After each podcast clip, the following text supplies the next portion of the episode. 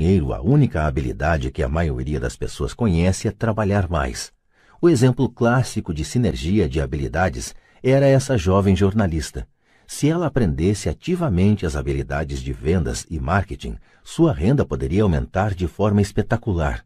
Se eu fosse ela, faria alguns cursos de redação publicitária além de vendas. Então, em vez de trabalhar no jornal, eu procuraria um emprego em uma agência de publicidade.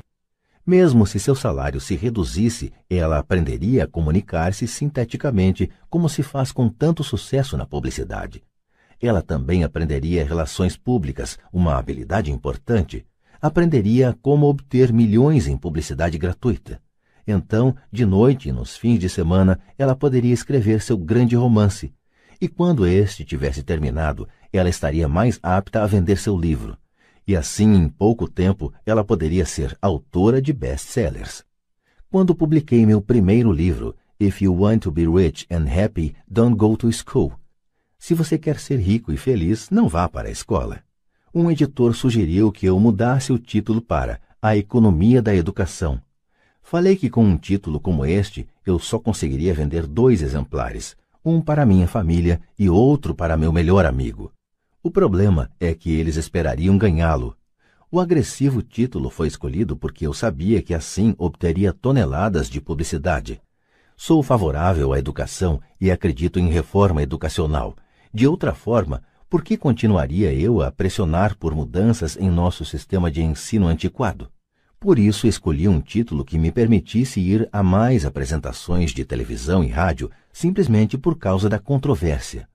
Muitas pessoas pensaram que eu era louco, mas o livro vendeu muito bem. Quando me formei na Academia de Marinha Mercante dos Estados Unidos em 1969, meu pai instruído ficou feliz. A Standard Oil da Califórnia me contratara para sua frota de navios tanque. Eu era terceiro e imediato e o salário era baixo em comparação ao de meus colegas, mas era um bom emprego para um recém-formado.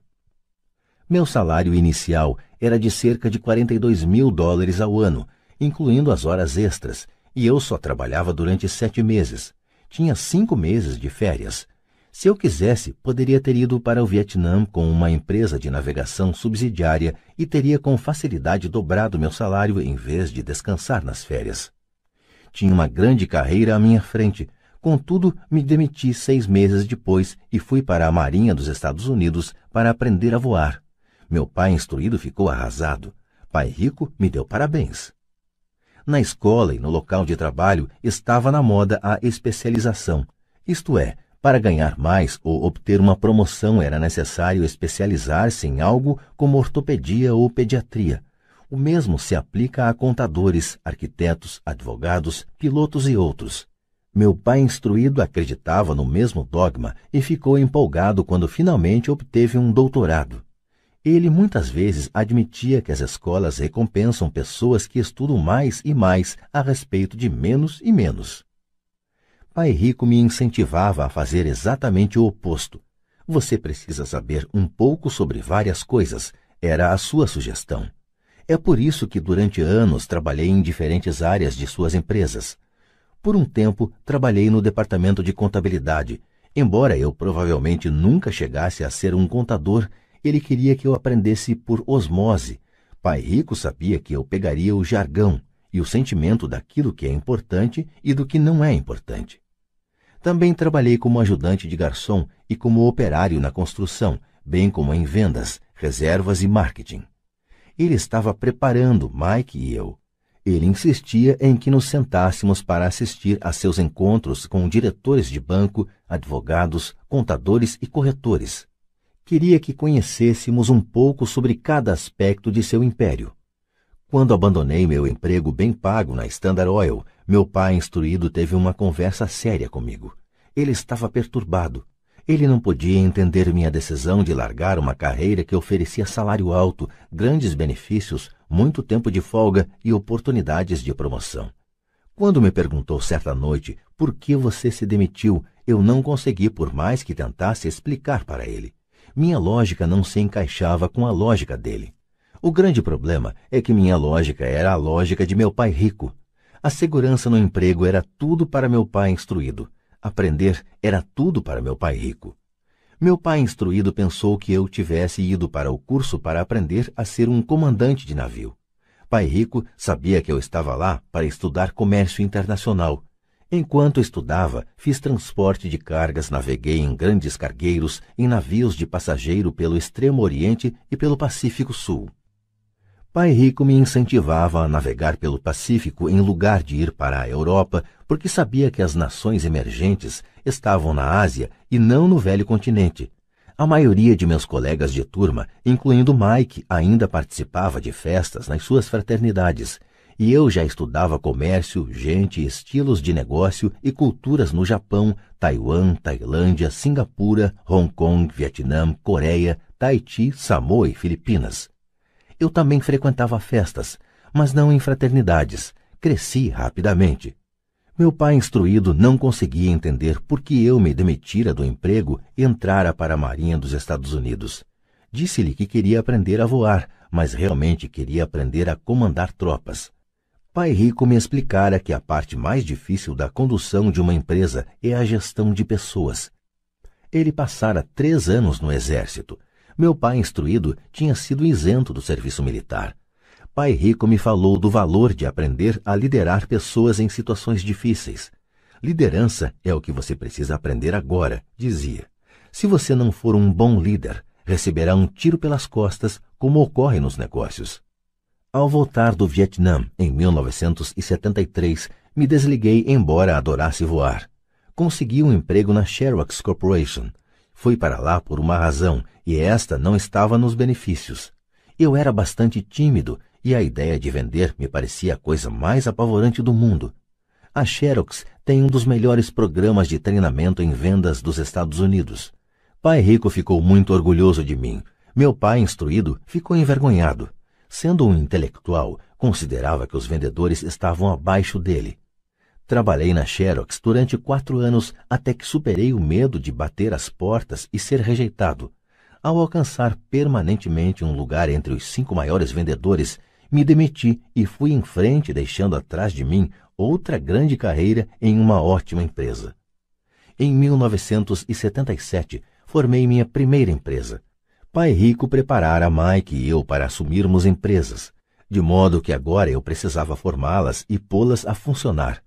Meu primeiro produto, uma carteira de nylon e velcro, era fabricado no Extremo Oriente e remetido a um armazém em Nova York, perto da escola que eu frequentara.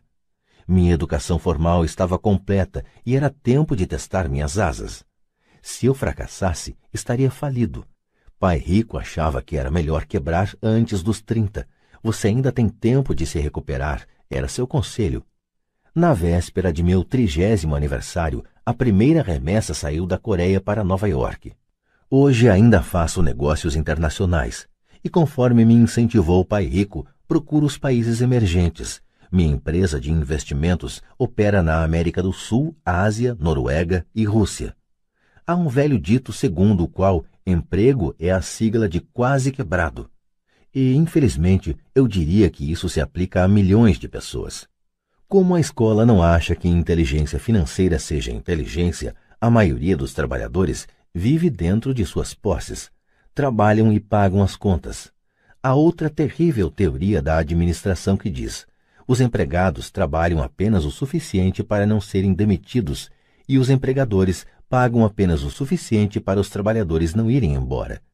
E se você observa a escala salarial da maioria das empresas, diria que há uma certa verdade na afirmação. O resultado líquido é que, em geral, os trabalhadores não progridem, eles fazem o que foram ensinados a fazer, conseguir um emprego seguro. A maioria dos empregados se concentra em salários e benefícios que os remuneram a curto prazo, mas que são frequentemente desastrosos a longo prazo. Já eu recomendo aos jovens que procurem emprego pelas oportunidades de aprendizado mais do que pelo que possam receber. É preciso ver que habilidades se deseja adquirir antes de escolher uma profissão específica e antes de cair na corrida dos ratos. Uma vez aprisionadas num processo permanente de pagamento de contas, as pessoas se tornam como os pequenos hamsters, correndo em suas gaiolas. Suas pequenas pernas peludas correm furiosamente, a roda gira furiosamente, mas dia vai, dia vem, Elas ainda estão na mesma gaiola, grande emprego. No filme Jerry Maguire, com Tom Cruise, há grandes bordões. Talvez o mais memorável seja Mostre-me o dinheiro. Mas a outra frase que me parece mais verdadeira aparece na cena em que Tom Cruise está saindo da empresa. Ele acaba de ser demitido e pergunta para toda a empresa: Quem quer me acompanhar? E todos permanecem silenciosos e petrificados. Apenas uma mulher se levanta e diz: Eu gostaria, mas daqui a três meses serei promovida. A afirmação é provavelmente a mais verdadeira de todo o filme. É o tipo de frase que as pessoas usam para continuar trabalhando de forma a pagar suas contas. Sei que meu pai instruído esperava por seu aumento anual e todo ano ficava desapontado. Então ele voltava a estudar para se tornar mais qualificado, de modo a poder ganhar outro aumento, mas novamente sofria uma decepção. Frequentemente pergunto às pessoas: para onde essa atividade diária está levando você? Como o pequeno hamster, duvido que as pessoas olhem para onde seu trabalho árduo as está levando. O que o futuro oferece? Cyril Brickfield, o antigo diretor executivo da Associação Americana de Aposentados, afirma que as aposentadorias privadas estão um caos. Em primeiro lugar, 50% da força de trabalho não contam atualmente com fundos de pensão. Apenas isso já deveria ser motivo de grande preocupação. E de 75% a 80% dos demais têm aposentadorias desprezíveis, que pagam 55 dólares ou 150 dólares ou 300 dólares por mês.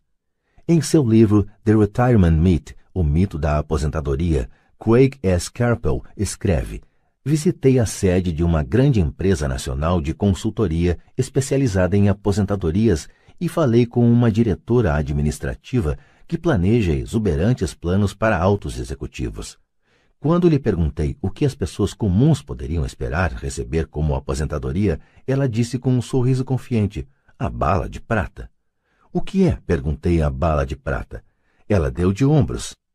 Se os baby boomers descobrem que não têm dinheiro suficiente para viver quando forem mais velhos, eles sempre podem dar um tiro nos miolos. Carpel continua explicando a diferença entre os antigos planos de benefícios definidos e os novos planos de contribuições programadas, que são mais arriscados. Não é um quadro animador para a maioria das pessoas que está trabalhando atualmente, e isso é só a aposentadoria. Quando se acrescentam despesas médicas e casas de repouso para idosos, o quadro se torna aterrador. Em seu livro de 1995, ela indica que as despesas hospitalares variam de 30 mil dólares a 125 mil dólares ao ano. Em uma casa de repouso para idosos, sem qualquer mordomia, a anuidade estava em torno de 88 mil dólares. Muitos hospitais em países onde a medicina é socializada já têm que tomar decisões dramáticas como quem permanecerá vivo e quem vai morrer. Eles tomam essas decisões com base no orçamento e na idade dos pacientes. Os cuidados médicos são destinados ao paciente mais jovem. O paciente mais velho fica para o fim da fila. Assim como os ricos podem se permitir uma educação, eles também podem se manter vivos enquanto aqueles com pouca fortuna morrem. Fico imaginando se há trabalhadores pensando no futuro ou se eles apenas se preocupam com o próximo contra-cheque sem questionar-se sobre o que virá mais adiante. Quando falo para adultos que querem ganhar mais dinheiro, Sempre dou o mesmo conselho. Sugiro que pensem no longo prazo. Em lugar de trabalhar simplesmente pelo dinheiro e pela segurança, que são, admito, importantes, sugiro que procurem um segundo emprego onde possam aprender outra habilidade.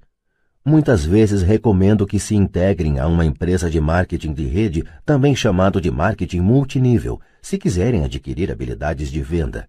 Algumas dessas empresas têm excelentes programas de treinamento que ajudam as pessoas a suportar o medo do fracasso e da rejeição, que são as principais razões pelas quais a maioria das pessoas não é bem-sucedida. A instrução vale mais do que o dinheiro a longo prazo.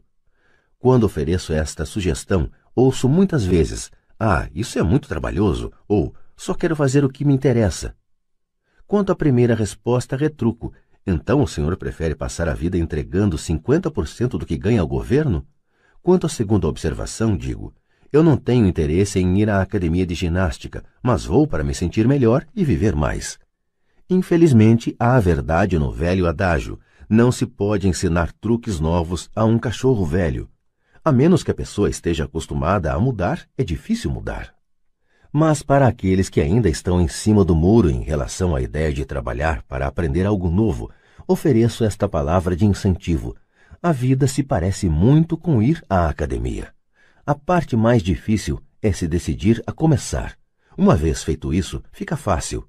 Em muitas ocasiões, ficava temeroso de ir para a academia, mas chegando lá em movimento era ótimo. Depois dos exercícios, fico feliz de ter me decidido a ir. Se você não está disposto a trabalhar para aprender algo novo e insiste em se especializar em sua área, assegure-se de trabalhar em uma empresa sindicalizada. Os sindicatos foram planejados para proteger especialistas. Meu pai instruído, depois de ter caído em desgraça junto ao governador, tornou-se presidente do Sindicato de Professores do Havaí. Ele dizia que esse era o trabalho mais pesado que já tivera na vida meu pai rico, por outro lado, passou toda a sua vida fazendo o possível para que suas empresas não fossem sindicalizadas.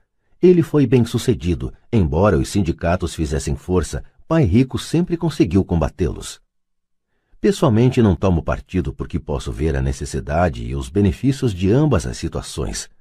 Se você seguir os conselhos da escola, tornando-se altamente especializado, então procure a proteção do sindicato, por exemplo, se eu tivesse prosseguido minha carreira de piloto de aviões, eu teria procurado trabalhar em uma empresa em que o sindicato dos pilotos fosse forte. Por quê? Porque minha vida teria sido dedicada a aprender uma habilidade que só tem valor em um ramo de atividade. Se eu tivesse que abandonar esse ramo, as minhas habilidades não teriam valor em outras atividades. Um piloto sênior com 100 mil horas de voo, ganhando 150 mil dólares ao ano, teria dificuldades em encontrar um emprego com igual remuneração no ensino escolar. As habilidades não se transferem necessariamente de um ramo de atividades para outro. Os pilotos recebem salários altos por possuírem habilidade que não teriam valor, por exemplo, no sistema de ensino. Atualmente se pode dizer o mesmo até no caso dos médicos. Com todas as mudanças ocorridas na medicina, os especialistas têm que se agrupar em organizações médicas, como os planos de saúde, sem dúvida que os professores precisam se sindicalizar. Atualmente, nos Estados Unidos, o Sindicato dos Professores é o maior e mais rico deles. A Associação Nacional de Educação tem uma força política tremenda. Os professores precisam da proteção de seu sindicato porque suas habilidades também têm escasso valor fora da área da educação. De modo que regra prática é: se for atualmente especializado, sindicalize-se. Quando pergunto às minhas turmas Quais de vocês fazem um hambúrguer melhor do que o do McDonald's? Quase todos levantam a mão. Então pergunto: se a maioria de vocês faz um hambúrguer melhor do que o do McDonald's, como pode ser que o McDonald's ganhe mais dinheiro do que vocês? A resposta é óbvia. O McDonald's é um ótimo sistema de negócios. A razão pela qual tantas pessoas talentosas são pobres é que elas se concentram na preparação de um melhor hambúrguer e sabem muito pouco sobre sistemas de negócios. Um amigo meu do Havaí é um grande artista. Ganha bastante dinheiro. Um dia, o advogado de sua mãe ligou dizendo que ela lhe deixara 35 mil dólares. Isto é o que sobrou de seus bens depois que o advogado e o governo pegaram sua parte. Imediatamente, ele viu uma oportunidade de aumentar seus negócios, usando parte desse dinheiro em publicidade. Dois meses depois, seu primeiro anúncio em cores, de página inteira, apareceu em uma revista cara voltada para os muito ricos. O anúncio foi publicado durante três meses. Ele não teve qualquer retorno e toda a sua herança foi embora. Agora ele quer processar a revista por ter sido enganado. Este é um caso típico de alguém que pode fazer um belo hambúrguer, mas conhece pouco de negócios. Quando eu lhe perguntei o que ele tinha aprendido, sua resposta foi que publicitários são escroques. Então lhe perguntei se ele não gostaria de fazer um curso de vendas e outro de marketing direto. Sua resposta foi: Não tenho tempo e não quero jogar dinheiro fora. O mundo está cheio de pessoas talentosas. Com muita frequência, são pobres ou têm dificuldades financeiras ou ganham menos do que poderiam, não pelo que sabem, mas pelo que não sabem. concentram-se em aperfeiçoar suas habilidades de fazer um melhor hambúrguer em vez de pensar em como vender e entregar esse hambúrguer. Talvez o McDonald's não faça o melhor hambúrguer, mas é o melhor no ofício de vender e entregar um sanduíche básico médio. Pai pobre queria que eu me especializasse. Era assim que ele achava que se ganhava mais, mesmo depois de ouvir do governador do Havaí que não poderia mais trabalhar no governo do estado. Meu pai instruído continuou me incentivando a me especializar. Pai pobre então encampou a causa do Sindicato dos Professores, fazendo campanhas por mais proteção e maiores benefícios para esses profissionais altamente especializados e instruídos. Ele nunca entendeu que quanto mais especializado você se torna, mais você fica amarrado e dependente dessa especialização. Pai Rico aconselhava Mike e eu a nos prepararmos. Muitas grandes empresas fazem o mesmo, procuram jovens recém-formados nas faculdades e começam a preparar essas pessoas para exercer um dia altos cargos na organização. Esses jovens brilhantes não se especializam em um departamento, eles percorrem os vários departamentos para aprender todos os aspectos dos sistemas de negócios. Os ricos frequentemente preparam seus filhos ou os filhos dos outros. Ao fazê-lo, seus filhos adquirem uma visão geral das operações da empresa e conhecem a interrelação entre os vários departamentos. A geração da Segunda Guerra Mundial considerava ruim ficar trocando de emprego. Hoje, considera-se uma atitude inteligente, já que as pessoas ficarão mudando de emprego em lugar de buscar maior especialização por que não pensar em aprender mais do que em ganhar?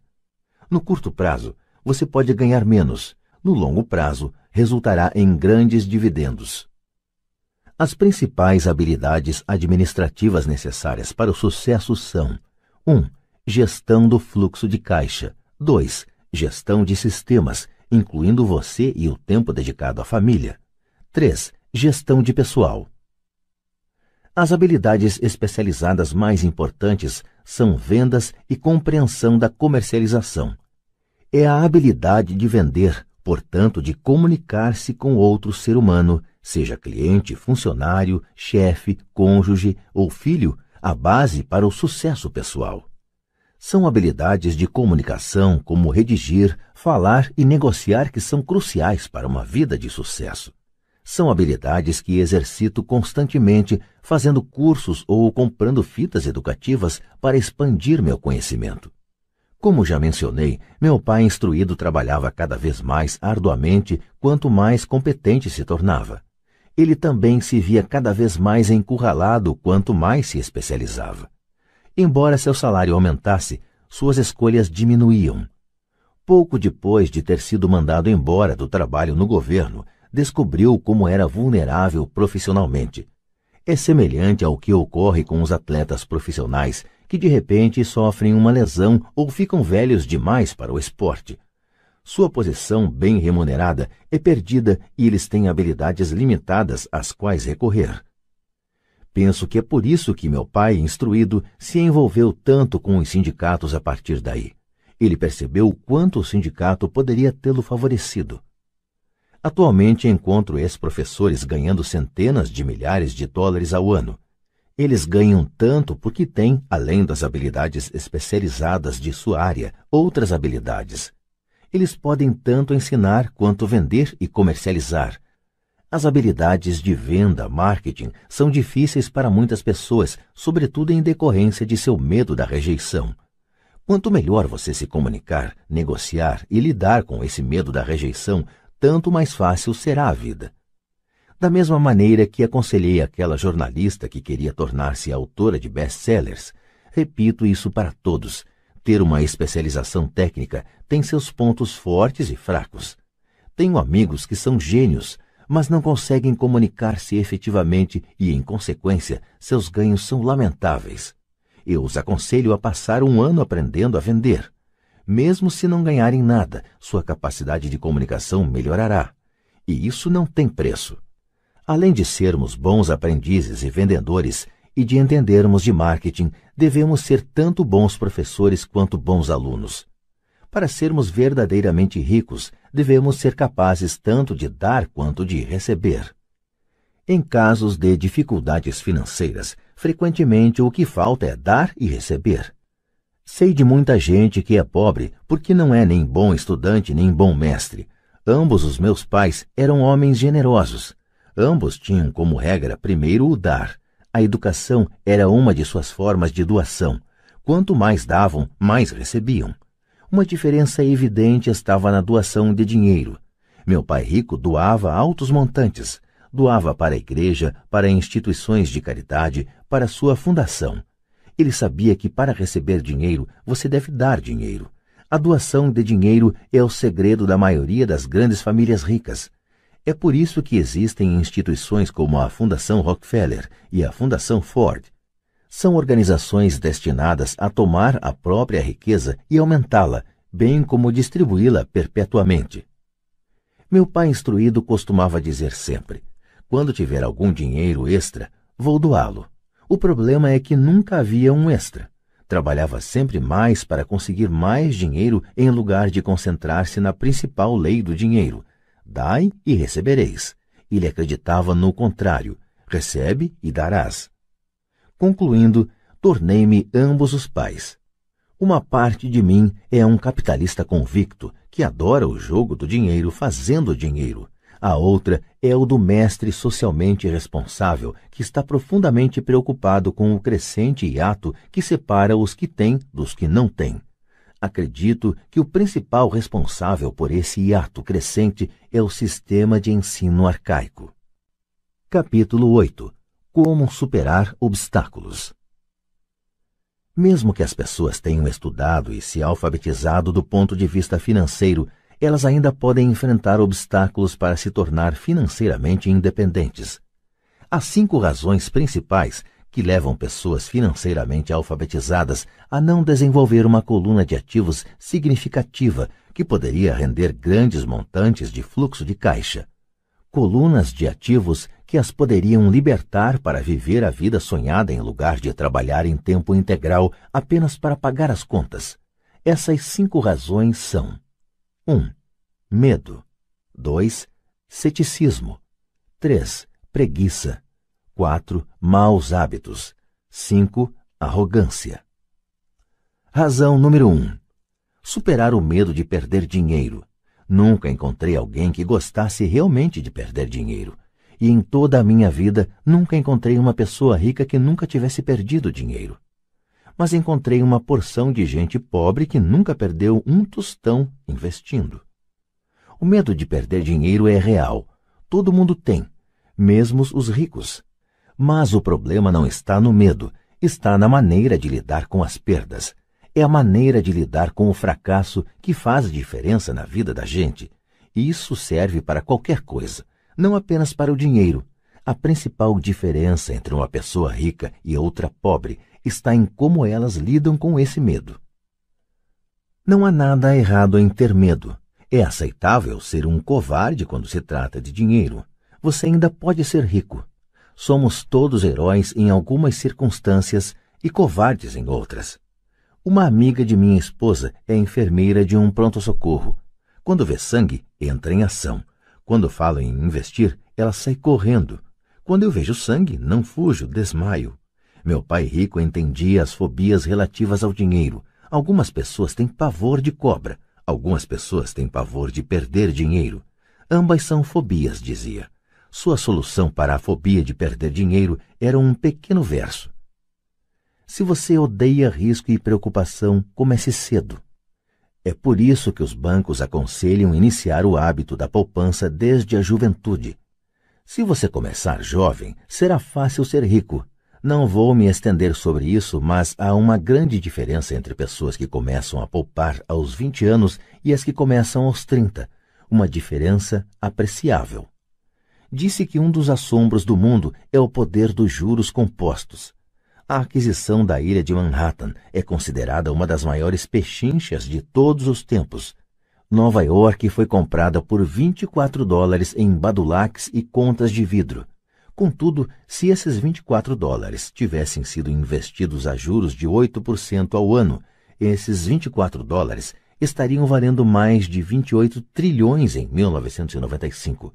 Manhattan poderia ser recomprada e ainda sobraria dinheiro para comprar boa parte de Los Angeles, especialmente com os preços de imóveis vigentes em 1995. Meu vizinho trabalha para uma grande empresa de computadores. Está lá há 25 anos. Em cinco anos, ele deixará a empresa com 4 milhões de dólares em seu fundo de pensão privado. O dinheiro está aplicado em fundos mútuos altamente rentáveis que ele converterá em títulos e papéis do governo. Ao aposentar-se, ele estará com 55 e terá um fluxo de caixa de cerca de 300 mil dólares ao ano, mais do que o seu salário atual. Isto quer dizer que é possível fazer mesmo se você não quer perder ou odeia riscos. Mas precisa começar cedo e fazer um plano de pensão. Além disso, você deveria contratar um consultor financeiro em que confia antes de investir. Mas se não tiver muito tempo pela frente ou se quiser aposentar-se mais cedo, como você lida com o medo de perder dinheiro? Meu pai pobre não fez nada. Ele simplesmente evitava o assunto, recusando-se a discuti-lo. Pai rico, por outro lado, recomendava que eu pensasse como um texano. Gosto do Texas e dos texanos, falava. No Texas, tudo é maior. Quando os texanos ganham, eles ganham muito. E quando perdem, é espetacular. Eles gostam de perder? perguntei. Não estou dizendo isso. Ninguém gosta de perder. Mostre-me um perdedor feliz e eu lhe mostro um fracassado, respondeu Pai Rico. É da atitude dos texanos em face do risco, da recompensa e do fracasso que estou falando. É como eles encaram a vida. Eles vivem grande, não como a maioria do pessoal daqui que vive como baratas quando se trata de dinheiro. Baratas com medo que alguém jogue um facho de luz em cima delas. Gente que se lamoria quando o empregado do armazém erra o troco por 20 centavos. Pai Rico continuou explicando. O que eu mais gosto é da atitude dos texanos. Eles se orgulham de ganhar e se gabam quando perdem. Os texanos têm um ditado: se você for quebrar, quebre em grande estilo. Você não vai querer admitir que quebrou por uma ninharia. A maioria das pessoas aqui tem tanto medo de perder que não tem sequer uma ninharia para perder. Ele falava constantemente com Mike e comigo que a maior razão da falta de sucesso financeiro era que a maioria das pessoas buscava segurança demais. As pessoas têm tanto medo de perder que elas perdem, costumava dizer. Fran Tarkenton, que foi um grande zagueiro do futebol americano, dizia isso de outra forma. Vencer significa não ter medo de perder. Ao longo de minha vida, observei que os ganhos em geral se seguem às perdas. Antes de aprender a andar de bicicleta, levei muitas quedas. Nunca encontrei um jogador de golfe que não tivesse perdido alguma vez uma bola. Nunca encontrei alguém apaixonado que nunca tivesse tido o coração despedaçado e nunca encontrei ninguém rico que não tivesse perdido dinheiro. A maioria das pessoas não obtém ganhos financeiros porque a dor de perder dinheiro é maior do que a alegria de ficar rico. Outro ditado do Texas é: Todos querem ir para o céu, mas ninguém quer morrer. Todos sonham em ser ricos, mas têm pavor de perder dinheiro. Então nunca se chegará ao céu. Pai Rico costumava contar para Mike e para mim histórias de suas viagens ao Texas. Se você quer realmente aprender como lidar com o risco, com as perdas e com os fracassos, vá para San Antônio e visite o Álamo. O Álamo é uma grande história de gente corajosa que optou por lutar, sabendo que não havia esperança de sucesso contra a superioridade do inimigo. Eles preferiram morrer a render-se. É uma história inspiradora que merece ser estudada, Contudo, não deixa de ser uma trágica derrota militar. Eles levaram um chute no traseiro, um fracasso, se quiserem. Perderam. Então, como é que os texanos lidam com o fracasso? Eles ainda gritam: lembre-se do Álamo. Mike e eu ouvimos esta história muitas vezes. Pai Rico sempre as repetia quando estava entrando em um grande negócio e ficava nervoso. Depois que tinha estudado tudo e era pegar ou largar, ele nos contava a história. Toda vez que sentia medo de cometer um erro ou de perder dinheiro, ele nos contava a história. Ela lhe dava força, lembrava-lhe que sempre é possível transformar uma perda financeira em um ganho financeiro. Pai Rico sabia que esse fracasso o tornaria mais forte e mais esperto. Não é que ele quisesse perder, apenas sabia quem ele era e como ele aceitaria a perda. Ele pegaria uma perda e a transformaria em um ganho. Isso é que o tornava um vencedor e os outros perdedores. A história lhe dava coragem para avançar quando outros recuavam. É por isso que gosto tanto dos texanos. Eles pegaram um grande fracasso e o transformaram em uma grande atração turística que lhes rende milhões. Provavelmente as palavras que mais significam para mim nos dias de hoje são estas. Os texanos não escondem seus fracassos, são inspirados por eles. Pegam seus fracassos e os transformam em gritos de guerra. O fracasso inspira os texanos a se tornarem vencedores. Mas isso não é apenas uma fórmula para os texanos, é uma fórmula para todos os vencedores. É como andar de bicicleta. As quedas foram parte do meu aprendizado. Lembro que elas aumentavam minha determinação de aprender. Não a diminuíam. Também disse que nunca encontrei um jogador de golfe que nunca tivesse perdido uma bola. Perder uma bola ou um torneio serve de inspiração aos jogadores de golfe para serem melhores, praticarem mais, estudarem mais. Isso é o que os aperfeiçoa. Para os vencedores, os fracassos são uma inspiração. Para os perdedores, o fracasso é uma derrota. Citando John D. Rockefeller, sempre tentei transformar cada fracasso em uma oportunidade. Sendo nipo-americano, posso falar o seguinte: muitas pessoas dizem que Pearl Harbor foi um erro americano. Eu digo que foi um erro japonês. No filme Torá, Torá, Torá, um sombrio almirante japonês diz a seus subordinados: Receio que tenhamos acordado um gigante adormecido. Lembre-se de Pearl Harbor. Tornou-se um grito de guerra transformou uma das maiores derrotas dos Estados Unidos em uma razão para vencer. Esta grande derrota deu força aos Estados Unidos, que logo se transformaram em uma potência mundial. O fracasso inspira os vencedores, e o fracasso derrota os perdedores. É o maior segredo dos ganhadores. É o segredo que os perdedores não conhecem. O maior segredo dos vencedores é que o fracasso inspira a vitória, por isso eles não têm medo de perder repetindo Fran Tarkenton. Vencer significa não ter medo de perder. Pessoas como Tarkenton não têm medo de perder porque sabem quem são. Odeiam perder de modo que sabem que o fracasso apenas as incentivará a se tornarem melhores. Há uma grande diferença entre detestar perder e ter medo de perder. A maioria das pessoas tem tanto medo de perder dinheiro que acaba perdendo. Elas quebram por uma ninharia, Financeiramente, desejam segurança demais e têm um horizonte estreito. Compram casas grandes e carros grandes, mas não fazem grandes investimentos. A principal razão que leva 90% dos americanos a ter problemas financeiros é que eles jogam para não perder, não jogam para ganhar. Eles procuram seus consultores financeiros, ou seus contadores, ou seus corretores e adquirem um portfólio equilibrado. Muitos aplicam altas somas em certificados de depósito, em títulos de baixo rendimento, em fundos mútuos em poucas ações. É um portfólio seguro e inteligente, mas não é um portfólio vencedor. É o portfólio de quem não quer perder. Não me entenda mal, é provavelmente um portfólio melhor do que o da média da população, mas isso é apavorante. Um portfólio seguro é melhor do que nenhum portfólio é um grande portfólio para quem adora a segurança. Mas buscar a segurança e o equilíbrio em seu portfólio de aplicações não é a forma como jogam os investidores bem-sucedidos. Se você tem pouco dinheiro e quer ficar rico, você deve estar focado, não equilibrado. Se você observar qualquer pessoa bem-sucedida, verá que no início elas não estavam equilibradas. Pessoas equilibradas não vão a lugar algum, ficam em um lugar, para progredir é preciso, no início, de um desequilíbrio. Veja como você progride quando anda.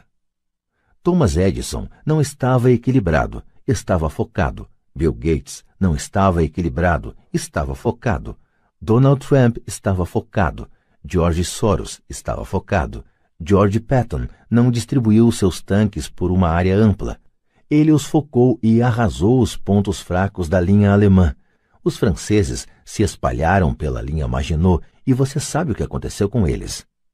Se você tem algum desejo de ser rico, você deve focar. Pôr uma porção de ovos em umas poucas cestas. Não fazer o que fazem os pobres e a classe média. Põe poucos ovos em muitas cestas. Se você odeia perder, procure a segurança. Se perder o enfraquece, procure a segurança. Procure aplicações equilibradas. Se você tem mais de 25 anos e está apavorado em assumir riscos, não mude. Procure a segurança, mas comece cedo.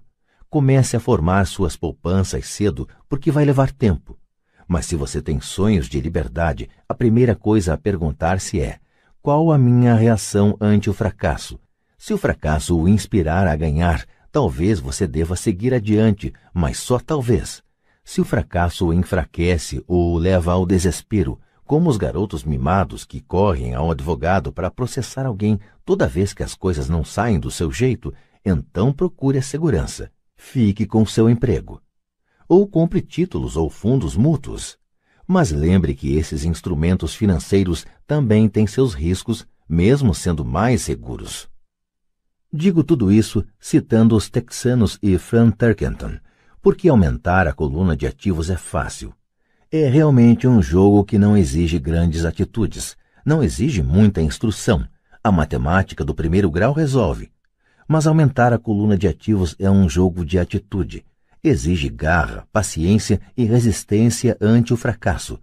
Os perdedores evitam o fracasso, e o fracasso transforma perdedores em vencedores. Lembre-se do álamo. Razão número 2. Superar o ceticismo. O céu está caindo, o céu está caindo. Todos nós conhecemos a história da galinha pessimista que corria em torno do terreiro anunciando o fim do mundo. Todos conhecemos gente assim, mas todos temos uma galinha pessimista dentro de nós. Como já disse em outra ocasião, o cético é verdadeiramente uma galinha pessimista. Todos nós parecemos com a galinha pessimista quando o medo e a dúvida toldam nossos pensamentos. Todos nós temos dúvidas.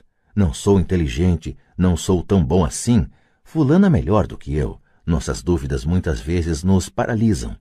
Jogamos o jogo do e se? E se a economia entrar em colapso logo depois de eu fazer o investimento? E se eu me descontrolar e não conseguir pagar as dívidas? E se as coisas não funcionarem como planejado? Ou temos amigos ou pessoas amadas que nos lembram sempre nossas falhas eles dizem frequentemente: O que o faz pensar que você pode fazer isso? Se fosse uma ideia tão boa, então como foi que ninguém se lembrou disso antes? Isso nunca vai dar certo. Você não sabe do que está falando. Essas palavras de dúvida muitas vezes calam tão profundamente que deixamos de agir. Um sentimento horrível aperta nosso estômago. Às vezes não conseguimos dormir. Não andamos para a frente de modo que ficamos com a segurança e abandonamos as oportunidades. Observamos a vida passando por nós enquanto sentamos imobilizados com um frio no corpo. Todos já passamos por isso na vida, alguns mais do que outros. Peter Lynch, do Fidelity Magellan, um conhecido fundo mútuo, faz advertência sobre o céu que despenca como um ruído, e todos nós o ouvimos. O ruído pode ser criado dentro da nossa cabeça ou vir de fora, muitas vezes de amigos, familiares, colegas ou da mídia. Lente lembra o tempo da década de 1950 em que a ameaça de uma guerra nuclear era tão comum no noticiário que as pessoas começaram a construir abrigos antinucleares e a estocar alimentos e água. Se elas investissem esse dinheiro sabiamente no mercado, em lugar de construir os abrigos, provavelmente teriam atingido a independência financeira nos dias de hoje. Quando explodiram os motins em Los Angeles há alguns anos, as vendas de armas aumentaram em todo o país. Uma pessoa morreu depois de ter ingerido um hambúrguer mal passado no estado de Washington e o Departamento de Saúde do Arizona determinou que os restaurantes preparassem somente carne bem passada, uma empresa farmacêutica divulgou nacionalmente um anúncio de televisão mostrando pessoas gripadas. O anúncio foi divulgado em fevereiro. Os casos de gripe aumentaram, bem como as vendas do medicamento anunciado. A maioria das pessoas é pobre porque, quando se trata de investir, o mundo está cheio de pessimistas que correm gritando: o céu está caindo, o céu está caindo. E os pessimistas atingem seus objetivos porque todos somos um pouco pessimistas. Muitas vezes é necessário coragem para não permitir que rumores e anúncios de desastres afetem nossas dúvidas e medos. Em 1992, um amigo chamado Richard foi de Boston a Phoenix para visitar minha mulher e eu. Ele estava impressionado com o que tínhamos feito por meio de ações e imóveis. Os preços dos imóveis em Phoenix estavam deprimidos Passamos dois dias mostrando-lhe o que considerávamos excelentes oportunidades de geração de fluxo de caixa e de valorização de capital. Minha mulher e eu não somos verdadeiramente corretores imobiliários. Somos apenas investidores. Depois de identificar uma unidade em um condomínio de lazer, chamamos o corretor que a vendeu para Richard naquela mesma tarde. O preço era de apenas 42 mil dólares para uma casa de dois quartos unidades semelhantes estavam sendo vendidas a 65 mil dólares. Meu amigo achou que era uma pechincha, fechou o negócio e voltou para Boston. Duas semanas depois, o corretor ligou dizendo que meu amigo tinha voltado atrás. Liguei imediatamente para ele a fim de saber o que ocorrera. Tudo o que ele disse foi que falou com um vizinho e este lhe disse que era um mau negócio. O preço era alto demais. Perguntei a Richard se o vizinho era um investidor. Richard respondeu não. Quando eu lhe perguntei por que então lhe dava ouvidos, meu amigo partiu para a defensiva e simplesmente disse que preferia procurar um pouco mais. O mercado imobiliário de Fênix se recuperou e por volta de 1994 aquela pequena unidade estava sendo alugada por mil dólares mensais, 2.500 dólares nos meses de inverno seu valor alcançava, em 1995, 95 mil dólares. Tudo o que Richard teria precisado era dar uma entrada de 5 mil dólares e já teria dado o primeiro passo para sair da corrida dos ratos. Até hoje, ele não fez nada. E as pechinchas de Phoenix ainda estão aí, só que agora é preciso procurar bem mais. O recuo de Richard não me surpreendeu. É o chamado remorso do comprador e afeta a todos. São essas dúvidas que atrapalham. O pessimismo ganhou e perdeu-se uma chance de libertação. Outro exemplo. Uma pequena parte de meus ativos está aplicada em certificados de gravame de impostos, em lugar de certificados de depósitos. Assim, meu dinheiro rende 16% ao ano, o que sem dúvida é melhor do que os 5% que o banco oferece. Esses certificados são garantidos por imóveis e são estabelecidos por leis estaduais, o que também é melhor do que o que a maioria dos bancos oferece. A fórmula em que estão embasados os torna seguros. Eles só não têm liquidez, de modo que eu os considero certificados de depósito com prazo de dois a sete anos. Sempre que menciono para alguém, especialmente para aqueles que aplicam em certificados de depósito, que também aplico daquela forma, ouço dizer que se trata de uma opção arriscada. Dizem que eu não deveria aplicar nesses títulos.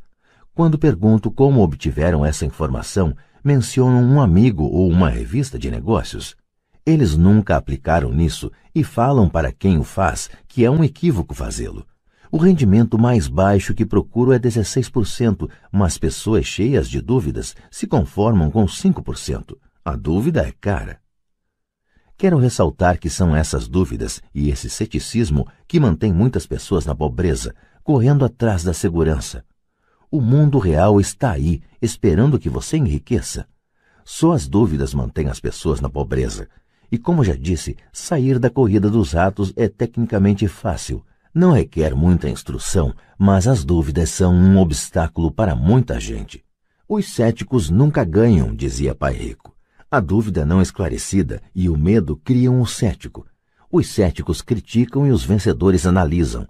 Era outra de suas frases favoritas. Pai Rico explicava que a crítica cegava, enquanto a análise abria os olhos. A análise permitia que os vencedores vissem que os críticos eram cegos e que percebessem oportunidades que todos os demais não percebiam. E encontrar o que os outros não veem é a chave para qualquer sucesso. Os imóveis são uma poderosa ferramenta de investimento para quem esteja em busca da independência financeira. É um instrumento único. Contudo, sempre que menciono os imóveis como uma aplicação, ouço alguém dizer: não quero consertar vasos sanitários. Isso é o que Peter Lynch chama de ruído. É o que Pai Rico chamava de conversa de cético. Alguém que critica e não analisa.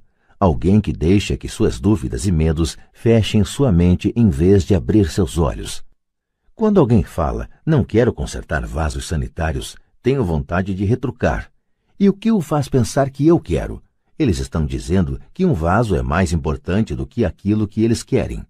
Eu falo de liberação da corrida dos ratos e eles pensam em vasos sanitários. Esse é o padrão de pensamento que mantém muita gente na pobreza. Criticam em vez de analisar. A chave de seu sucesso está nos não quero, dizia Pai Rico. Eu também não estou afim de consertar vasos sanitários. Procuro sempre um bom administrador de imóveis que conserte os vasos. E ao encontrar um bom administrador que cuide bem dos imóveis, meu fluxo de caixa aumenta. Mais importante ainda, um bom administrador de imóveis me permite comprar ainda mais imóveis, pois não preciso me preocupar com o conserto dos vasos sanitários. Um bom administrador de imóveis é a chave para o sucesso com imóveis. Achá-lo é mais importante do que o próprio imóvel. Um bom administrador muitas vezes sabe de bons negócios antes dos corretores, o que os torna ainda mais valiosos. É isso o que o meu pai rico queria dizer quando falava: a chave de seu sucesso está nos não quero. Como eu também não quero consertar vasos, descobri uma forma de comprar mais imóveis e apressar minha saída da corrida dos ratos. As pessoas que continuam falando, não quero consertar vasos sanitários, muitas vezes se privam desse poderoso instrumento de investimento. Os vasos são mais importantes que sua liberdade. No mercado de ações ouço muita gente declarar: não quero perder dinheiro. Bom, o que os leva a pensar que eu ou qualquer outra pessoa gostamos de perder dinheiro? Eles não ganham dinheiro porque optam por não perder dinheiro. Em lugar de analisar, fecham suas mentes a outro poderoso meio de investimento, o mercado de ações. Em dezembro de 1996, estava passando com um amigo pelo posto de gasolina do bairro ele olhou e viu que o preço da gasolina estava aumentando. Meu amigo é um cara encucado, um pessimista. Para ele, o céu está sempre a ponto de cair, e em geral cai sobre sua cabeça. Quando chegamos em casa, ele me expôs todas as estatísticas que mostravam por que o preço do petróleo deveria aumentar nos próximos anos. Estatísticas que eu nunca vira antes, mesmo quando eu já tinha um substancial bloco de ações de uma empresa petrolífera. Com essa informação em mãos, comecei a procurar e achei uma nova empresa petrolífera que estava a ponto de descobrir algumas jazidas. Meu corretor ficou entusiasmado com essa nova empresa e eu comprei 15 mil ações por 65 centavos cada uma. Em fevereiro de 1997, enquanto escrevo este livro, o mesmo amigo e eu passamos pelo mesmo posto de gasolina e, de fato, o preço do combustível subira cerca de 15%. Novamente o pessimista se preocupou e se queixou. Eu sorri porque em janeiro desse mesmo ano o preço daquelas ações da pequena empresa petrolífera já valiam 3 dólares cada uma. E o preço da gasolina deverá continuar aumentando se o que o meu amigo diz for verdade. Em vez de analisar, os pessimistas fecham suas mentes. Se a maioria das pessoas entendesse como uma ordem de stop funciona nos investimentos em ações, haveria mais gente investindo para ganhar do que para não perder. O stop é simplesmente um comando de computador que vende automaticamente suas ações se o preço começa a cair, ajudando-o a minimizar as perdas e a maximizar alguns ganhos. É uma grande ferramenta para aqueles que têm pavor de perder. Por isso, sempre que ouço pessoas preocupadas com os não quero em vez de pensar no que querem, sei que o ruído de suas cabeças deve ser grande o pessimista se apoderou delas e grita: o céu cai, os vasos sanitários estão enguiçando. Assim, elas evitam seus não quero, mas pagam um preço alto. Nunca conseguirão o que querem na vida. Pai Rico me mostrou uma maneira de olhar o pessimista. Faça o que fez o coronel Sanders. Com 66 anos de idade, ele perdeu seu negócio e começou a viver da aposentadoria da Seguridade Social. Não era o suficiente ele começou a percorrer o país tentando vender sua receita de galinha frita. Ela foi recusada mil e nove vezes antes que alguém dissesse sim. E ele acabou se tornando um multimilionário em uma idade em que a maioria das pessoas está desistindo. Ele era um homem corajoso e tenaz, dizia Pai Rico a respeito de Harlan Sanders. Assim, quando você estiver em dúvida e um pouco receoso, faça o que o coronel Sanders fez com sua galinha. Ele a fritou. Razão número 3. Preguiça. Pessoas ocupadas são, com frequência, preguiçosas. Todos nós conhecemos histórias do homem de negócios que trabalha arduamente para ganhar dinheiro. Ele dá duro para ser um bom provedor de sua mulher e de seus filhos. Ele passa longas horas no escritório e leva trabalho para casa nos fins de semana. Um dia, ao chegar em casa, encontra-a vazia. Sua esposa foi embora com as crianças. Ele sabia que estava tendo problemas com a esposa, mas em vez de esforçar-se em fortalecer a relação, ele se dedicou ao trabalho. Desiludido, seu desempenho no emprego declina e ele é demitido. Hoje em dia, encontro frequentemente gente muito ocupada para cuidar de sua riqueza, e há pessoas muito ocupadas para cuidar da própria saúde. A causa é a mesma. Estão ocupadas e continuam ocupadas como forma de evitar algo que não desejam enfrentar. Ninguém precisa lhes dizer isso. No seu íntimo, elas sabem. De fato, se você falar sobre o assunto com elas, elas respondem muitas vezes com raiva ou irritação. Se não estão ocupadas com o trabalho ou com as crianças, muitas vezes estão ocupadas assistindo à televisão, jogando golfe ou fazendo compras. Contudo, lá no fundo sabem que estão fugindo de algo importante. Essa é a forma mais comum de preguiça. A preguiça mantendo-se ocupado. E qual é a cura para a preguiça? A resposta está em um pouco de ambição. Muitos de nós fomos educados pensando que a ambição ou a ganância é algo ruim. Pessoas gananciosas são más, dizia minha mãe. Contudo, todos nós temos o desejo de possuir coisas belas, novas ou empolgantes. Para manter essa emoção de desejo sob controle, muitas vezes os pais encontram formas de suprir esse sentimento com culpa. Você só pensa em você mesmo, não sabe que tem irmãos e irmãs? Era uma das frases favoritas da minha mãe. Ou, você quer que eu compre o que para você? repetia meu pai. Você pensa que fabricamos dinheiro? Você pensa que o dinheiro dá em árvore? Você sabe que não somos ricos. Não eram tanto as palavras, mas o sentimento de culpa que as acompanhava, o que me deixava possesso. O reverso da criação desse sentimento de culpa era: sacrifico minha vida para lhe comprar isto. Estou comprando para você porque nunca tive coisas assim quando criança. Tenho um vizinho que está totalmente falido, mas que não consegue colocar o carro na sua garagem. A garagem está cheia de brinquedos das crianças. Esses garotos mimados têm tudo o que sonham. Não quero que saibam o que é passar necessidade, diz o pai. Ele não tem um tostão guardado para mandar os filhos para a universidade ou para ele mesmo se aposentar, mas seus filhos têm todos os brinquedos possíveis. Recentemente recebeu pelo correio um novo cartão de crédito e levou os filhos para conhecer Las Vegas. Faço isso pelos garotos, diz com ar de grande sacrifício. Pai Rico proibia que se dissesse não dá para comprar. Na casa de minha família de verdade escutava isso a toda hora. Já Pai Rico queria que seus filhos dissessem: Como posso comprar isso?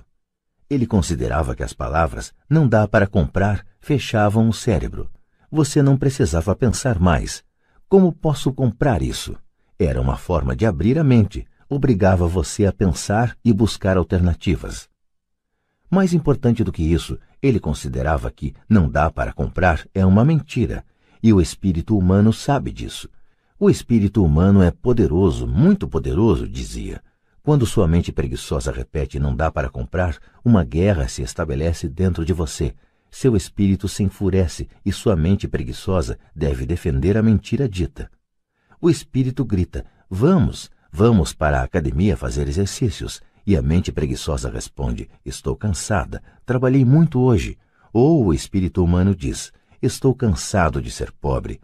Vamos sair daqui e enriquecer. E a mente preguiçosa fala: Pessoas ricas são gananciosas. Além disso, dá muito trabalho, não é seguro. Posso perder dinheiro. Do jeito que está, já trabalho muito. Já tenho que fazer coisa demais no emprego. Veja o que tenho que fazer hoje à noite. O chefe quer que eu entregue de manhã. Não dá para comprar, também traz tristeza, uma sensação de desamparo que leva ao desânimo e muitas vezes à depressão. Apatia é outra palavra que se aplica.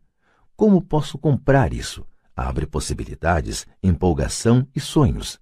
Pai Rico não estava tão preocupado com o que você queria comprar, mas esse como posso comprar isso fortalece a mente e dinamiza o espírito. Assim, raramente ele dava alguma coisa a Mike ou a mim. Em vez disso, perguntava: Como você pode comprar isso? E isso incluía a mensalidade da universidade que nós tínhamos que pagar com nosso dinheiro. Não era o objetivo, mas o processo de atingir o objetivo que desejávamos, o que ele procurava passar para nós. O problema é que hoje sinto que milhões de pessoas se sentem culpadas por sua ambição. É um condicionamento que vem da infância. Elas desejam ter melhores condições que a vida oferece